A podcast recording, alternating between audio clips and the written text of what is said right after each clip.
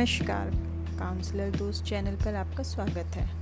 मैं Poonam Kumari TGT bio K V Harsinghpura से आज सेल्फ कंसेप्ट यानी आत्म अवधारणा के बारे में कुछ कहना चाहती हूँ। सेल्फ कंसेप्ट क्या वाकई कभी हम इसके बारे में सोचते हैं?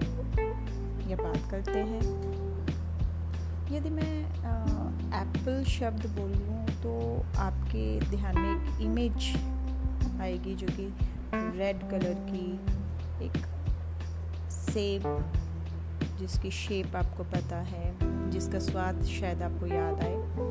तो इसका मतलब कि एप्पल का कंसेप्ट आपके दिमाग में है।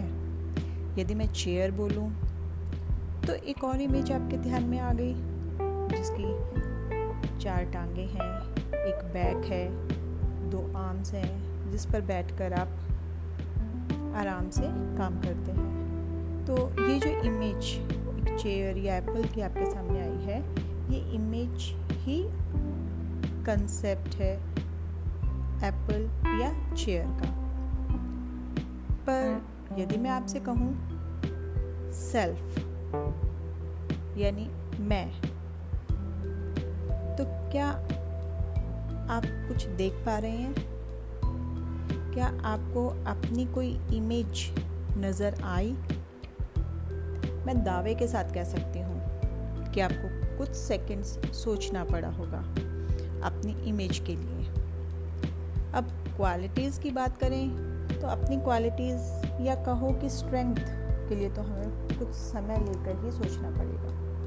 रही बात कमज़ोरियों की, यानी वीकनेसेस की तो वो तो हम काफ़ी गिनवा देते हैं। क्योंकि जन्म से अब तक पेरेंट्स, फैमिली, फ्रेंड्स, टीचर्स, वो सब हमें हमारी वीकनेस ही तो बताते आए हैं। तुम ये कर सकते हो, तुम ये नहीं कर सकते हो।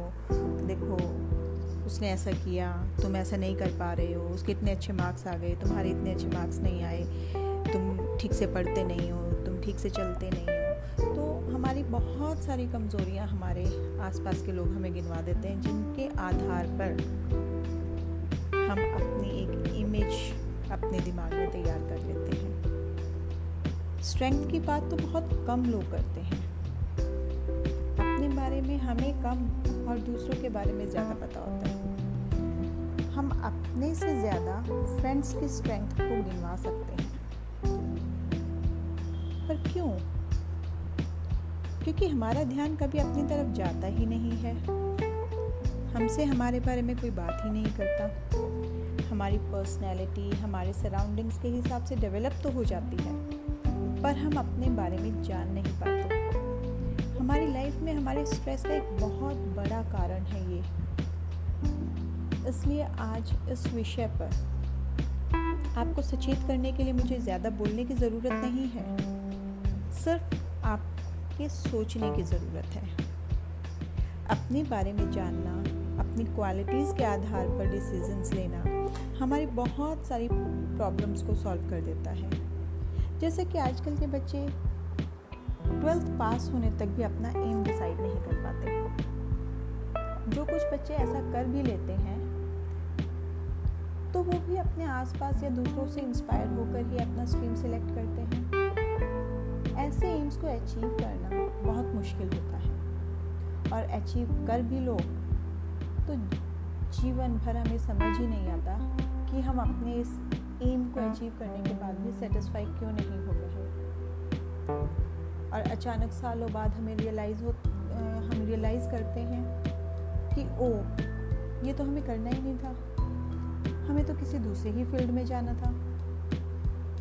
सो मैं आपसे एक रिक्वेस्ट करना चाहूँगी कि आप में से जिसका भी अब तक अपनी तरफ़ ध्यान नहीं गया है या जिसने भी अपने बारे में सोचा नहीं है या अपने आप को समझने की कोशिश नहीं की है तो प्लीज़ एक बार ज़रूर विचार करें। सेल्फ कंसेप्ट सेल्फ अवेयरनेस हमारे जीवन को एक ऐसी दिशा देता है कि हम समझ ही नहीं पाते कि हमें आज तक जो चाहिए था वो क्यों नहीं मिल रहा हमारे जीवन में हमें जितने भी सफल और संतुष्ट लोग मिलेंगे, यदि आप गहराई से उनके बारे में जानने की कोशिश करेंगे तो आपको समझ आएगा कि वो अपनी स्ट्रेंथ और अपनी वीकनेसेस को बहुत अच्छे से जानते हैं। और इसी वजह से सही समय पर वो सही निर्णय लेकर अपने जीवन को एक अच्छी दिशा दे पाते हैं।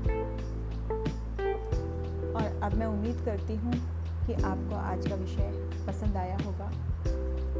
आप अपने बारे में अब एक सेल्फ कंसेप्ट बनाने की पूरी कोशिश करेंगे।